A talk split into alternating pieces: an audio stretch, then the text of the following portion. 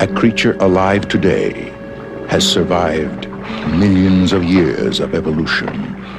It lives to kill. A mindless eating machine that will attack and devour anything. One terrified you like nothing you have ever experienced when it captured your imagination and tapped your fear like no movie before it. Then, just when you thought it was safe to go back in the water, two continued the legend and spread the fear. Next summer, nature's most terrifying creature takes on an all-new dimension in an all-new adventure. And for the first time, the terror of Jaws will not stop at the edge of the screen.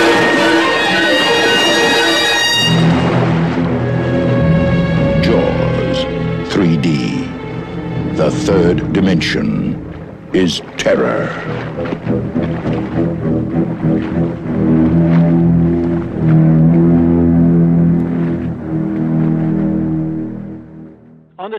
Episode of Movie Geeks United, we welcome legendary Oscar nominated art director and production designer Mr. Joe Alves. With a career that began in the 1950s, Mr. Alves has been instrumental in the creation of such films and TV shows as Night Gallery, Marcus Welby MD, Escape from New York, Starman, Torn Curtain, Forbidden Planet, Freejack, Everybody's All American, and Geronimo, an American Legend.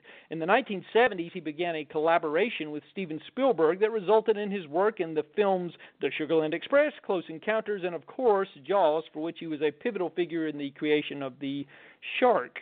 Mr. Alves would later go on to serve as both production designer and second unit director on Jaws 2, and eventually graduated to directing on the third film.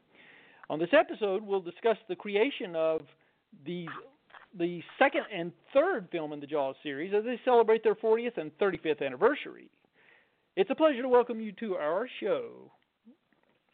All right, so Thank you. Uh, yes, we're we're so glad to have you. We've been trying to do this for a while, and our schedules just didn't sync up. But finally, we were able to make it happen. So we're we're eternally grateful for you taking the time because we we really are big fans of your work and and not just Jaws, not just Close Encounters, but the other stuff too. And uh, there's so much. You have such a um, a a career that spans so many decades in different genres. And so anyway, but what I want to do is just uh, find out how you got started in the business, how you where you were born, and and how you got into it. Well, I was born in the uh, East Bay area in uh, near Oakland, San Leandro. I was born there, raised uh, in Hayward. I went to Hayward High, then I went to San Jose State for uh, uh, a year, and um, was interested. Uh, got interested in uh, theater and majored in architecture, minored in art. Uh, but I was in the play, and so I was a combination of architecture and drama. But I always wanted to uh, be, do movies and uh, get into the the art uh, side of movies.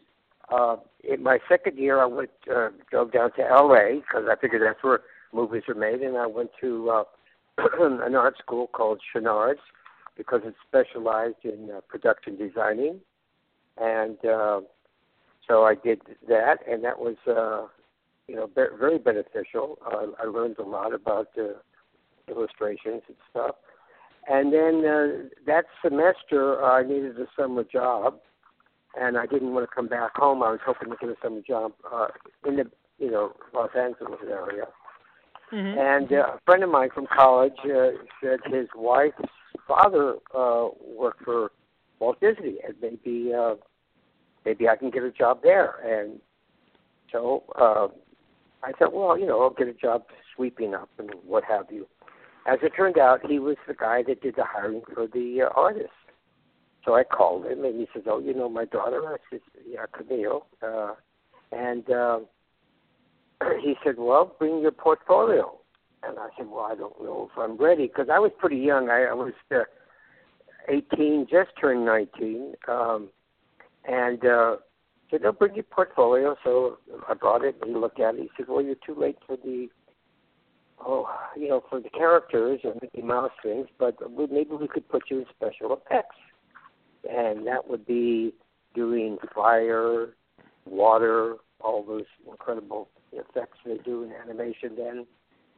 Mm-hmm. I said, "My gosh, great!" So uh, I, I started uh, the, next day. Uh, he put me in a room with this lady, uh, and I said, "What do I do?" And she put me at this desk with a big round, you know, window kind of thing, and you put the papers down with three little punch holes, and you draw in between, you know, flip the pages, and so uh, that's how I started.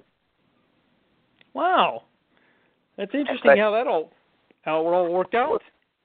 Well, it worked out unbelievably, uh, Adam, because generally it takes you start as a trainee, Mhm. and uh, you work uh, as an in betweener for maybe a year or two, and if you're lucky, you get to be a breakdown artist, and after some time like that, then you become an assistant animator, and Mhm. that takes years to become an animator. Well, get this, this is unbelievable.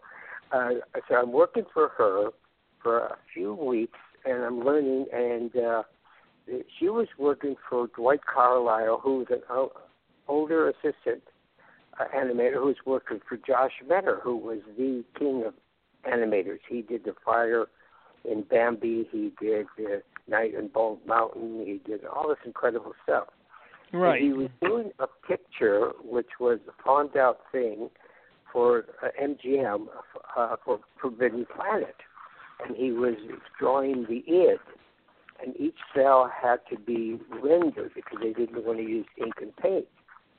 So this is pretty interesting. So she was working for his assistant, and then she had to leave for some reason, and they turned the work over to me, and so I'm working for his assistant, drawing the id.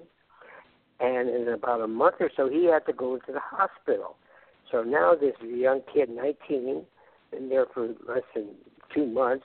I'm now working, assisting this incredible, uh, you know, animator, effects animator, and we're we're doing the id for, uh, you know, it, it was just amazing. Uh, Forbidden Planet uh, became a big movie of the time, and the id was a creature, you know. Mhm. And that's how I started at uh, Disney. It was pretty. It was, it was just amazing, you know, good fortune. Yeah, and Forbidden Planet is still regarded as one of the great sci-fi films of the 50s. I know people still love it, still talk about it. It's very relevant, and and that's that's quite an accomplishment that you were there for the for the production of that.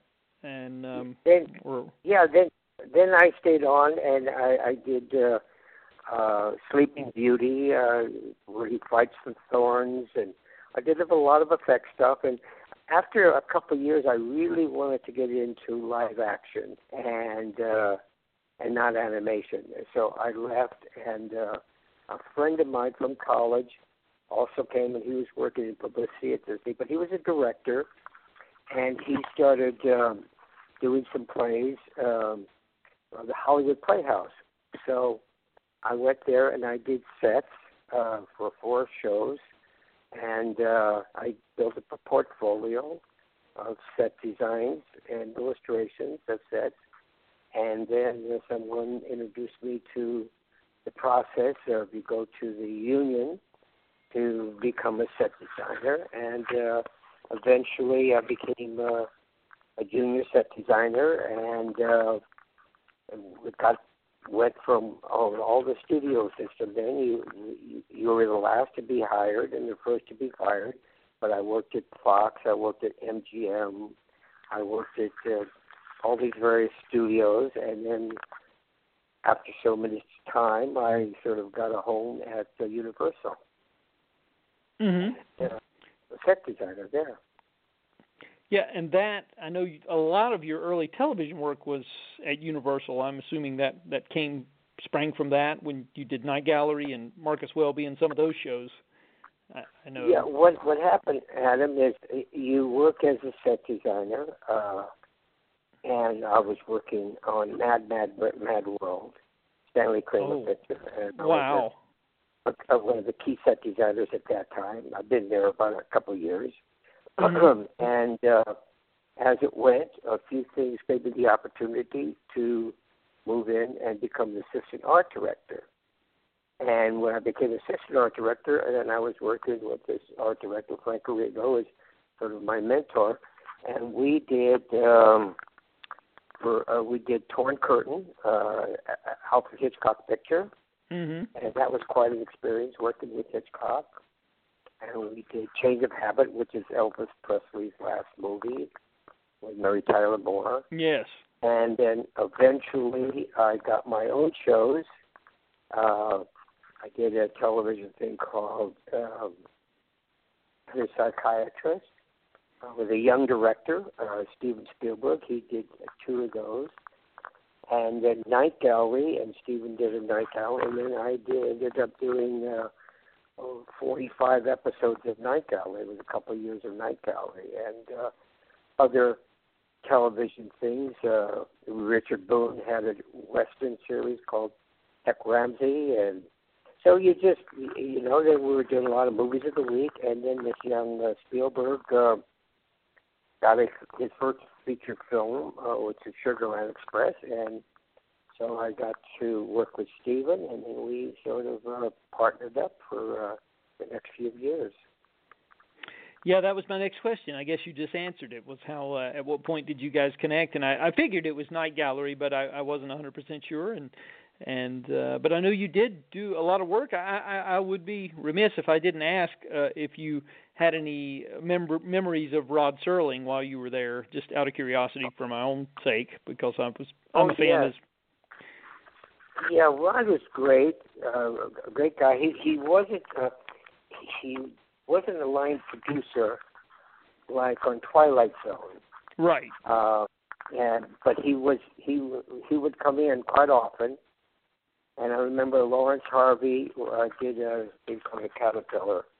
Oh, uh, that's a terrific one. That's one of our favorites. great show, and I had to do Borneo, uh, you know, this sort of jungle, you know, area with, uh, and um, so uh, it was great because we were drinking um, wine because uh, Laurence was a wine collector, and Jeannot Szwarc was the director. I worked with Jeannot a lot, and later mm-hmm. I'll tell you how well, I got him the job uh, for Jaws too. But it, Rod Serling and Jeannot and I are all about the same height, so, you know, mid uh, five sixes, right? You know, short mm-hmm. guys, all with dark hair, and uh, we were drinking wine, and and uh, Rod paid me a big compliment. I'll never forget this because I was so I said I'm so amazed amazed and impressed by the good stuff that you've done, you know. And he turned to me, he says, "What do you mean?" He says, "You're the guy that's doing all the work here, you know. You're you're making it, you know, all this that." And it was a nice gesture, a nice compliment, but it impressed me that at that time in my career that this uh, very well-known writer, you know, would give me this, such a compliment. Right. Uh, yeah, it was very. Yeah. And interesting because uh, just a few months ago uh, in Burbank, California, there's a, a bookshop, mm-hmm. and uh, this writer uh, who wrote a, a book about Night Gallery, he had um, uh, Tom Reiser did all the paintings. He had him there the week before, and then the following week he had me with Jeannot and John Badham and the makeup guy, and uh, uh, it was. Um, quite a reunion after God, how many forty years or something like that, you know. Yeah. That's very nice. Very very impressive. Yeah, I, uh, there's some really really good episodes of and the Caterpillar is one that that I think for anybody who has ever watched Night Gallery and seen that episode, it, it definitely stays with you. So Oh, I, the, yeah, that one in the Sins of the Father was another one that I really liked. Oh yes, uh, absolutely yeah. terrific. And Agnes Moorehead and uh, yes. yeah, Richard Thomas. Yeah. Yeah, that's those are those are the ones and and the pilot one I remember that was that had uh, Roddy McDowall with the the changing paintings um the in the pilot film yeah. it was one of the stories that's a, and Ossie Davis I think yeah those are those are good good ones that's that's something to be proud yeah, of it was, um, so that was it that was the way it was you worked at the studio once you got locked in and you pretty much were as a staff guy and mm-hmm. uh you you went from television and uh, then to, to movies, and you just uh, you just waited for the next project, and we ended up doing a lot of uh, movies of the week at that time, uh, movies for television, you know, uh, in between theatrical ones. So we kept pretty busy. Yeah, I'm a, I'm a big fan of one of the films you worked on. Isn't it shocking? Which was directed by John Badham. You mentioned him earlier, and I know he yeah. started out on. Yeah, that's a terrific movie that uh I'd like to see it get a decent video release. You, I mean, you can find it online, but it's, it's you know it's hard that to was get. great. Uh, uh, I'm trying to think of uh, the, the guy that was in uh, MASH. Um, uh, Alan Alda, yeah. Alan Alda was the star, and um, we did that up in uh, Salem, Oregon, and Mhm. uh, that was beautiful location, and I really enjoyed that. And my relationship with John, we did a, a number of things. Uh, we did, uh, then we did, did drop zone together and stuff. So, yeah, we were we, we kept busy. Um, yeah. Yeah, there were quite a few there, and and you did the uh, the remake of Double Indemnity um, with Richard Crenna too. I think you were involved with that as well. I, I, that came at a very interesting time. I want to tell you. Uh, I'll I'll segue uh, for a minute. Sure. I, w- I was doing uh, I was doing that show, and um, and it was pretty much uh, on a, a location, uh, a big estate on location. And so my job was basically what once we got the the location, I would check it in the morning, make sure everything was fine. The director got what he wanted, and I go back to my office in the studio. About that time, I get a call from David Brown, Zanuck and Brown, and I had worked with them on Sugarland Express. Mm-hmm. And David said that Joe, um, my wife uh, Helen Gurley Brown, who is uh, the uh, editor of Cosmopolitan magazine, was I guess Right. looking for projects and stuff, and found the this galley sheets of this uh, book uh, that uh, this young writer Peter Benchley had just written, and it was uh, about a shark. And David said, "We'd like to." We'd like to get some illustrations uh, to sort of try to sell the studio on making this shark movie. And Joe, if you could do us a few dozen illustrations of the shark activity uh, in the book, uh, that would be very helpful for us. And um, I said, okay, David, uh, I'll be happy to do that. Now, the thing is, I was an art director. As an art director, you could do an occasional drawing, but if you had a lot of drawings, you should go to a different union. That would be the illustrators. Well, they they didn't have a charge number, so they really couldn't get an illustrator to do it. And Dick Zanuck and I had become pretty good, you know, acquaintances, uh, traveling around uh, looking for locations in Texas. And he told David, "No, let's get Joe, Joe to do them." And so the fact that I had plenty of time on Double Indemnity, uh, I started doing the Jaws illustrations while I had breaks when I between going to the set on Double so I had plenty of time. So I did uh, about 36 big charcoal, I think 12 by 18 uh, inches uh, of charcoal drawings of all the shark activity, the girl on the beach, the little boy getting eaten, uh, the, the fisherman, uh, you know, the shark eating the, you know, Quint and, and all that. And all that stuff was pretty much based on the galley sheets. And I had done very little research at that time, so a lot of the stuff looks like uh, Dick, where they're throwing the harp. You know, they didn't have a, a gun. I had them, you know, throwing their harpoons and stuff. Uh, but uh, later, we had a meeting with all department heads, and I sort of helped, you know, that meeting uh, and illustrated uh, what we were doing. And at that time, Steven was not signed on the movie. This was very, very early, but we became sort of friendly uh, after Sugarland. So I'd go down to his cabana uh, on the lot there, you know, his office, and said, "Look at this, you know, shark movie and blah blah blah." And yeah, that's interesting. And uh, so I said, "Well, I sure hope, uh, you know, that you get uh, assigned to it." And he said, "Well, I was thinking about doing a pirate movie, and I don't know, and we'll see what happens." And and and that's how we sort of developed the, the whole thing and talked about making a big shark in the real ocean, and that started Jaws. That's ex- well. We won't talk too much about the original Jaws. We'll just jump ahead now to. We'll skip ahead. We'll just say that you were involved in Jaws and Close Encounters, which are uh, tremendous accomplishments. What you did for both of those films is just uh, terrific. I can't can't praise you enough for for your work there. But we'll jump ahead to Jaws 2 because this is we're celebrating the 40th anniversary of Jaws 2 and and I understand that it was a troubled production that John yeah. Hancock was the original director and I'm right. not, I was I'm a little vague about why I know he was dismissed, but I'm I'm a little vague about that and I was just wondering if maybe you could shed some light on on why that happened. I I I, I certainly can and let me just start uh, with Close Encounters. Uh, uh, we're in Mobile, Alabama, mm-hmm. and uh, it's uh, I happened to meet uh, this girl that was uh, saving uh, greyhound dogs because they they race them there, and on Sundays she would uh,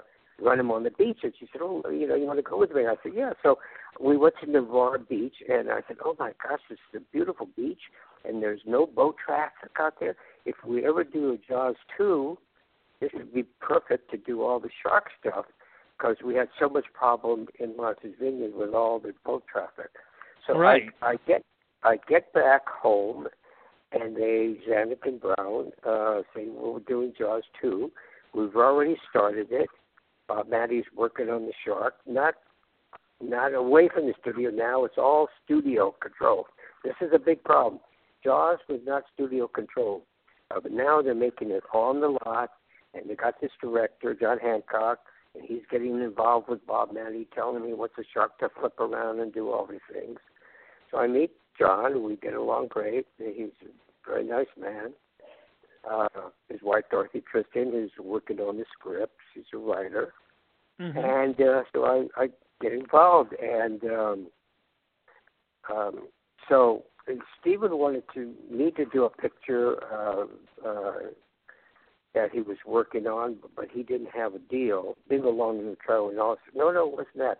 It was uh, the picture he did uh, after. I can't remember. I'll think about it. But in, in any case, uh, he didn't have a deal, and Zanuck and Brown wanted me to do uh, Jaws quite badly, so they offered me uh, not only production design associate producer, and they pretty much never have associates. They pretty do it, do it themselves. Uh, mm-hmm. And uh, second unit director.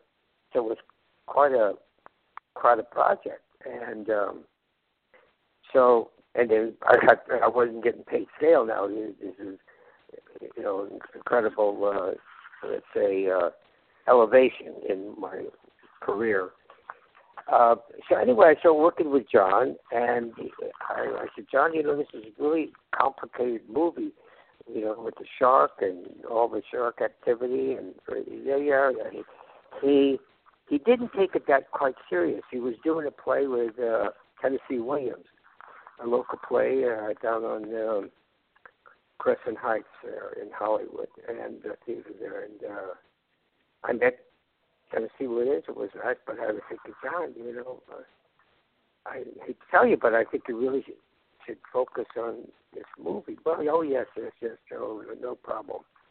In any case, uh, we started to go on location, Martha's Vineyard, and we, you know, and uh, he had some casting. Uh, he didn't cast Jeffrey Kramer as the sheriff's uh, deputy, and he, cast somebody else, and different kids. And in any case, he had a different play on the movie. He wanted Martha's Vineyard to look dark, and he wanted the fences broken. He wanted the kids' boats to look dark, like everything. The shark just made everything bad. And I wasn't really happy with that concept, but he was the director, and the mm-hmm. studio went along with it.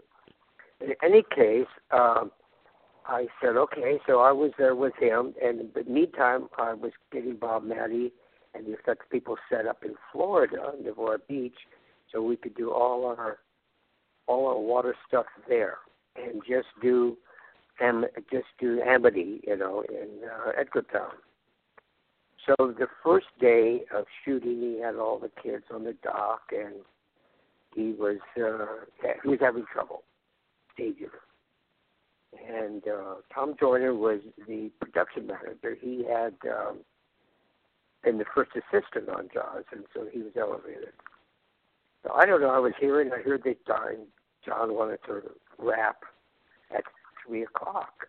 And, and my God, uh, in the summer, at three o'clock, you got another four hours of light, you know, pretty much. And yeah, down there, he said, "Well, I'm having problems," and you know, and I said, "Okay." I said, "Can I help you?" He said, "Well, you could start doing some second unit uh, run by, and you know, things like that, establishing the island, which I did."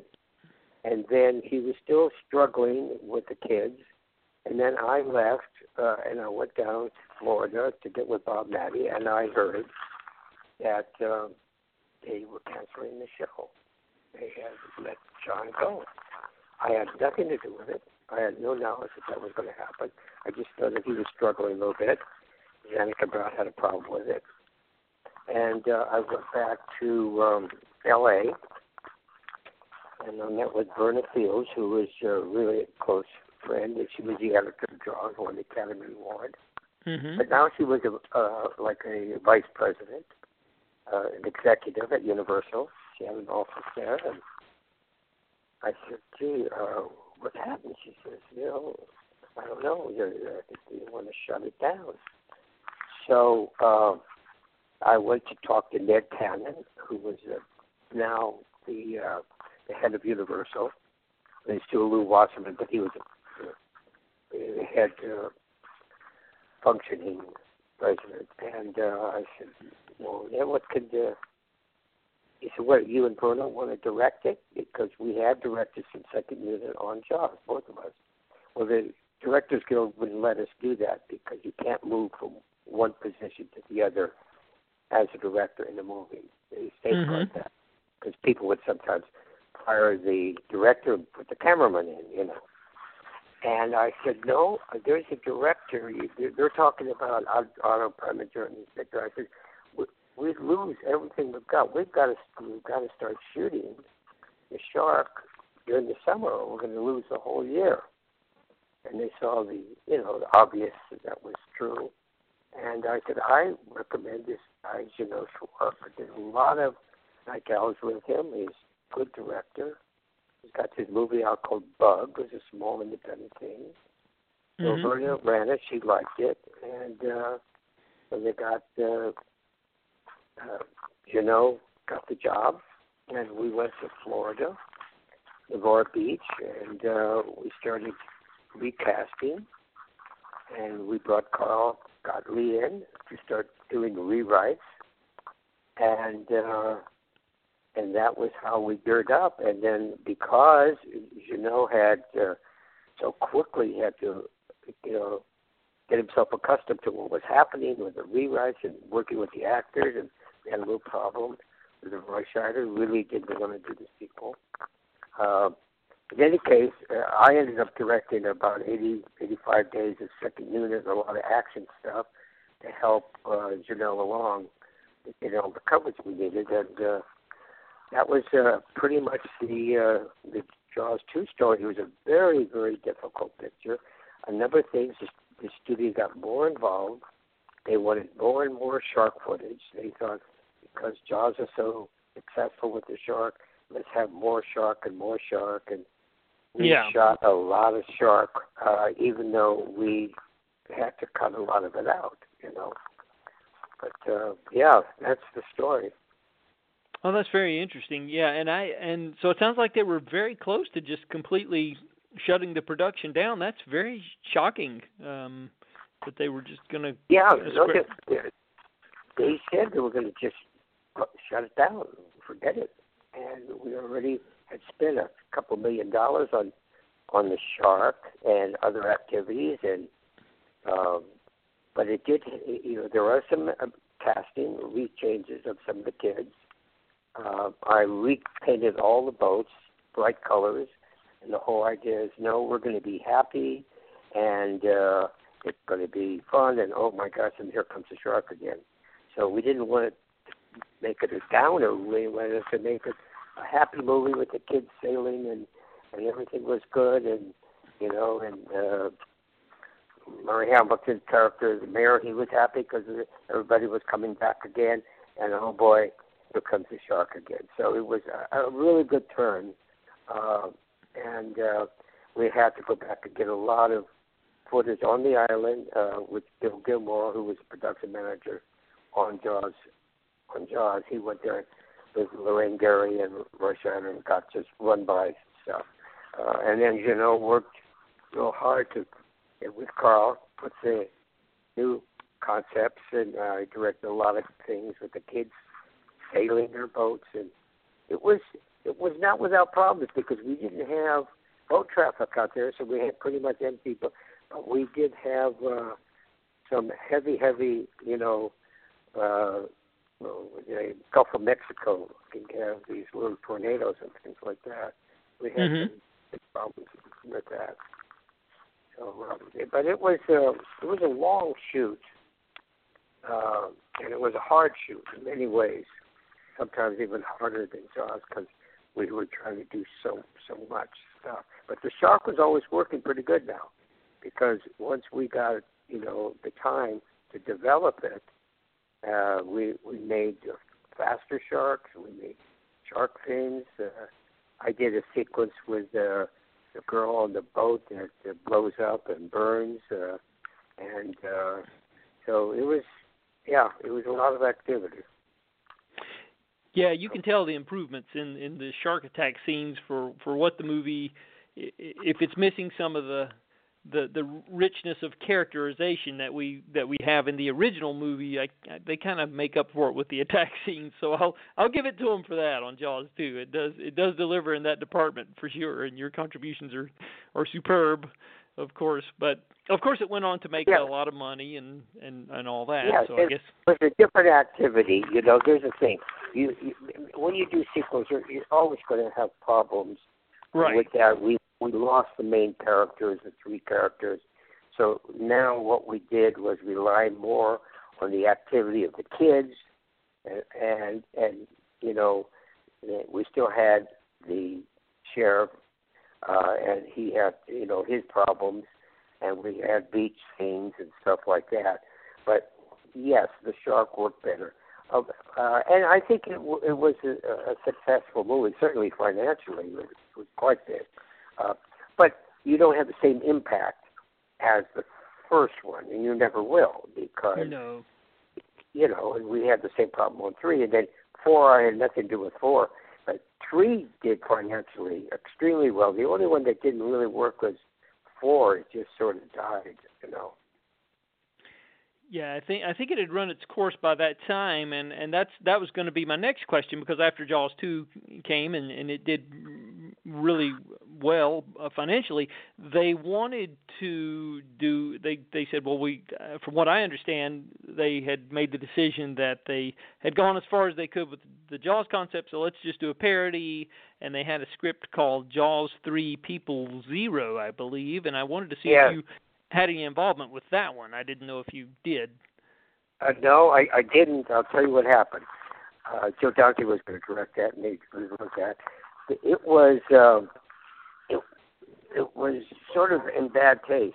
It was to to make fun of the people that made the most successful movie, uh, which was really Spielberg heard about it and was extremely upset because you know we're going to make him look like an idiot and uh, he said, "Well, I, I think basically that if you make this and forget about me, we're doing anything with Universal." Uh, so they they stopped that. But prior to that, Zanuck and Brown pretty well washed their hands of the second sequel. And um, uh, Alan Landsberg, who was a television guy, that's incredible, and you know, crazy shows like that. A lot of documentaries, docudramas, and stuff. Yeah, In Search of was the one that I always thought of when I thought of Alan Landsberg, the one with Leonard Nimoy hosting. yeah, yeah, yeah. So it was that kind of thing. So yeah. um, he hadn't done any too many any real serious dramas. I was doing a picture with Zanuck and Brown called The Ninja. Irv Kershner was the director, and I was on that for some time, and it was a very successful book, The Ninja. And um, I was building sets in New York, and we were scouting Japan, and I was doing that, and it went on for months and months. But Irv couldn't. It was you know, the, the, script was good and the, the, book was good, but he kept changing things. He couldn't get it locked down, and he couldn't get it cast. And um, I guess I was on it seven, eight months. Um, and then it was for Fox Studios, and Fox got sold to I can't remember now who, who bought it, but it changed all, all the hand, the changed the thing, and the owner said if we're not shooting, if we're not cast, we're not committed, uh, we're canceling everything. Mm. So that that was it. I was for uh, uh, probably a number of weeks. Uh, Dick Zanuck said, uh, "Don't come into the office. We're in, we're just on a holding." And they were on a holding stage for some time, and I uh, was just hanging out in New York, uh, having fun, and then uh, they just canceled it. I came back to L.A. and I went to see my good friend Verna Fields, and I said, um, "He said, Joe, it's a disaster. Uh, Dick and David are out of Jaws. They sold it to Alan Landsberg, who wants to just make cheap movies. Uh, they had this thing, Jaws 3, to people, you know. She was just distraught by the whole thing. She said, why don't you go see Landsberg and see if you could save this thing? You know, uh, you know, the uh, we work so hard on on one and two because she's very mm-hmm. active on on two, uh, and uh, you know, the franchise. So I went to see Landsberg, and he's you know he had an attitude. You know, he's very positive. You know, he, he controlled everything, and um, so um, how should I say a, a Trump sort of attitude? You know, he was very confident, and uh, uh, but that's a sort of kind of personality. You know, everything right. he did was great, and he knew everything pretty much. And I'm not sure I talk bad about the guy. He's not alive anymore, but mm. he, he, he was sort of difficult. Uh, because I I said okay. Uh, well, Richard Matheson was the writer of the the script, and Richard did some good things, the Twilight Zone and stuff. And of course, so, yeah. well, we're gonna, it, it takes place in the theme park, a water theme park. Why don't you, you know? He said you were a producer. I said no, either I direct it or I don't want to be involved in the producing thing. He says okay, go scout with Richard, see what you guys come up with, and we'll we'll talk about it. So uh, we went with. Um, an assistant of, uh, of and um, young guy, and um, and uh, we started looking at theme parks in Florida, water theme parks. And one particular one, there was uh, a screening. Uh, it was a theater. Uh, theater they had underwater stuff, and I can't remember who made it, but it was beautiful. It was, you know, tide pools and uh, coral reefs and stuff like that, and it was mm-hmm. in 3D. And uh, so I came out, and, Richard looked at looked at me, and he said, "What are you talking about? Doing this in 3D?" I said, "No, Richard. Look at Jaws 3D. We take the onus off the third. We make the third, you know, Jaws 3D, and it's suddenly a new thing." And I came back. Uh, I think um, it was Thanksgiving break, so I was at my sister's, and uh, that time I drew a shark coming at us, and I had Jaws 3D, 3D coming out at the, uh, you know. I showed it to Alan, and he, uh, he said, "Oh, this is great. Let's go to Sid Sheinberg." We went to Sid Sheinberg, And he looked at it. He said, "Good. Can I borrow? Can I have this?" I said, "Yeah, you can have anything. You're the president, you know." Anyway, um, what happened is he took it to Washington, and Washington said, "This is great." So uh, they were all excited uh, about doing Jaws 3D, and I was going to direct it. And uh, so that's how that started. And um, so then I had to get a crew together. Jimmy Contner, who was the assistant cameraman on Jaws, who had done some really good shows, some things with Stallone. To be director of photography. And uh, put a crew together and um, casting. Started casting. I, uh, you know, I think uh, uh, you know, so what, what we had John Putch and uh, Lou Gossett was a, a big thing, um, and um, oh, yeah, Lea Thompson. Um, Lea Thompson came in and. uh for some reason they didn't like her too much. I liked her a lot. I thought she was very fresh and a lot of you know. And Mhm. uh, so we, then we were casting to New York, and she shows up again and says, "Oh, I thought you guys want to see me again." You know, sort of. And I said, "I really like her," so that that was great. So we went had the cast together, and uh, you know the lead. Um, oh, what's his name? Uh, Dennis. Quaid. Uh, yeah. Dennis. Den- Dennis had worked with with Alan. Anyway, so we had a good good group, and um, I told Alan, I said, we got to start making uh, some sharks. What do you mean? No, no, no. I've got all the stock footage of sharks. We're just going to use sharks, real sharks, and animated dummies from here. I said, that's not going to work, Alan. You know. I said, besides, we need a bigger shark. What are you talking about? We swallowed Simon MacCorkindale, so we needed a 35 foot shark. So basically, we had to make a bigger shark. I brought Roy Arbogast in to make a bigger shark, and we did a lot of smaller. And we did some interesting things. We built a big tank.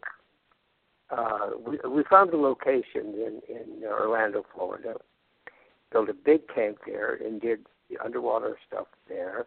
We also did something different too. We did a lot of dry for wet, like in the tunnel that was not underwater. That was all uh, make believe water, uh, and the shark was dry.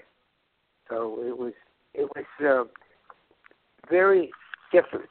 Uh, but my big problem, my two problems were one, uh, Alan wants to start shooting very quickly. As I said, we don't have a camera. This is old camera stuff that we have. It wasn't quite as old as the, the twin cameras in House of Wax, but it was a single lens camera thing. But Mhm. Jimmy would call it the Ultra Jam. Cause so we had Arriflex make us some new cameras, underwater cameras, and some new cameras, and we were doing 35 millimeter, and we were cutting, slicing it in half, and the top half would be the left eye, and the bottom half would be the right eye. And so I had this incredibly wide, you know, uh, aperture, you know, format. It was very difficult uh, to always put the actors, and there was so much space there. Uh, so that was my problem. And then the second problem really was Alan. He was uh, always trying to tell me uh, what to shoot and how to shoot, and I eventually got a very, very large sec- first assistant director. I said, just keep him away from me. Let me make this movie. It, it sort of leveled out, but it was a, it was a struggle. Uh, it was not easy because we didn't know if the convergence was right. You know, when you would see dailies and eyes would be hurting because they not only have to get the camera convergence, kind of get the projector convergence, and um, yeah, it was a struggle. Uh, but uh, the thing that uh, bothered me mostly is that I cut the movie. Uh, I didn't have final cut. Cut the movie at the same distance, length as one and two, about two hours and three minutes. And Alan and the studio decided to cut cut 20 minutes out of that. And so a lot of the story and, and personal, uh, you know, I got uh, Charles Champlin was a um, critic, and he criticized that. He said that I cut the film too quickly, uh, you know, expedited it, and it wasn't me at all. It's, you don't have final cut when you do your first movie.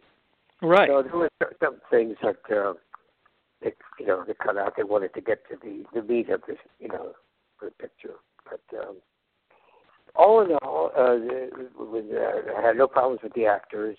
They were good. Dennis did his thing, and Lea and John Putch, and, and of course, uh, you know, Lou Gossett was an incredible actor. Uh, so that was it. Uh, it came out. It was number one box office for a couple of weeks, and so the, the critics uh, didn't do it well, but uh, made a lot of money. You know. Yeah, it, it sounds like it was an uphill battle for you, and I I assume I figured as much. Really, just kind of reading what I had read over the years, it looked like a it was an unenviable task for you, and Yeah. uh yeah. But one of our listeners uh who listens to our show, she had I told her I was going to be talking to you. Her name is Paige, and I was going to ask a question that she had uh, want, wanted to know about Bess Armstrong because she said that she looked confident when she was riding the whale in the film, but but she was wondering how much training she did and were there any incidents or causes for concern when uh, Bess Armstrong because it was kind of sc- scary with the uh, closeness of proximity of her being yeah She was amazing uh, that she could ride that whale, and also Lea played. Uh, she, stood on the top of the kids, uh, you know, with the skiers. But the riding riding the whale was incredible. We had no trouble with the whale, except I I did close shots with the whale, Bess and you know, and Dennis, uh, and the whale would pretty much, you know, take the command. But then when we were finished, the whale would want to play and interrupt us and splash around and do things. They had uh, we had no problem. And I heard a couple of years ago somebody that was doing a show with the whale got killed. You know, got eaten and, or, or bitten. And uh, right but we were we worked with real dolphins and uh the dolphin trainers the the people at uh at SeaWorld were great they were really great uh and I worked with the trainers and uh we we had to coordinate with them. You, you know what I mean? Because they were running the show.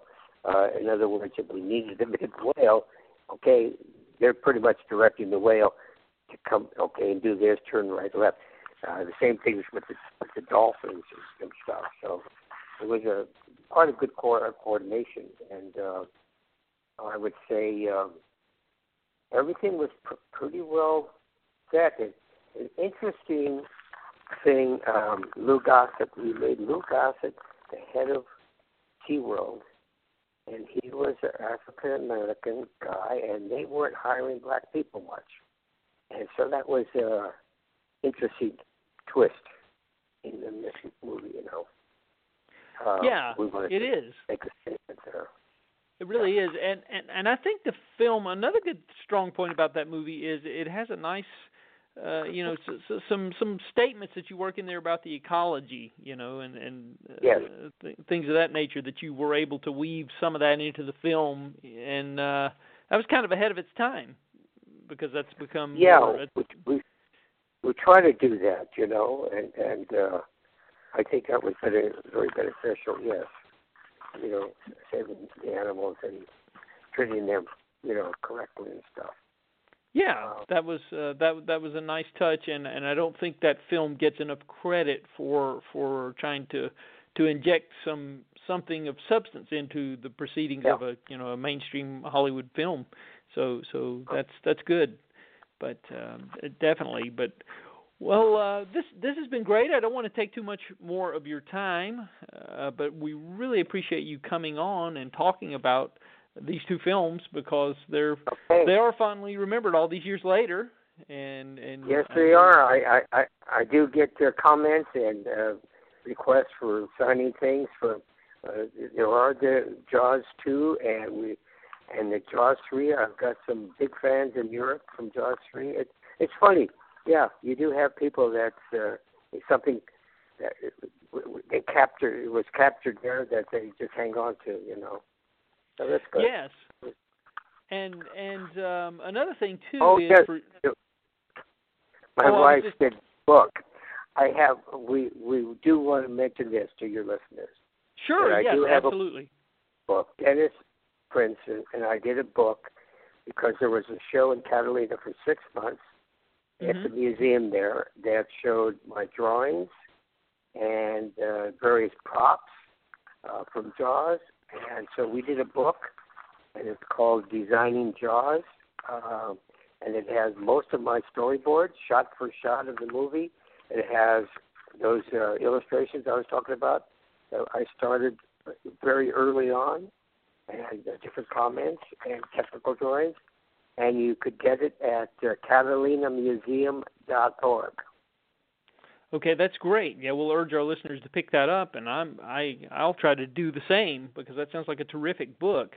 And uh, well, I, it is, yeah. it is this. It's not like Carl Gottlieb's book about making the movie. It's really about uh, getting all the beginning of it, getting the shark and getting all that together, and it's just filled with visuals.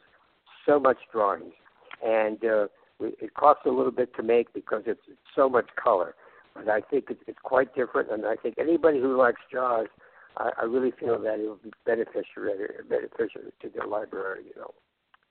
Yeah, it sounds like the perfect complement to Carl's book because his book uh, tells one side of the story, and I, I guess that kind of they're kind of like bookends, I guess you would say.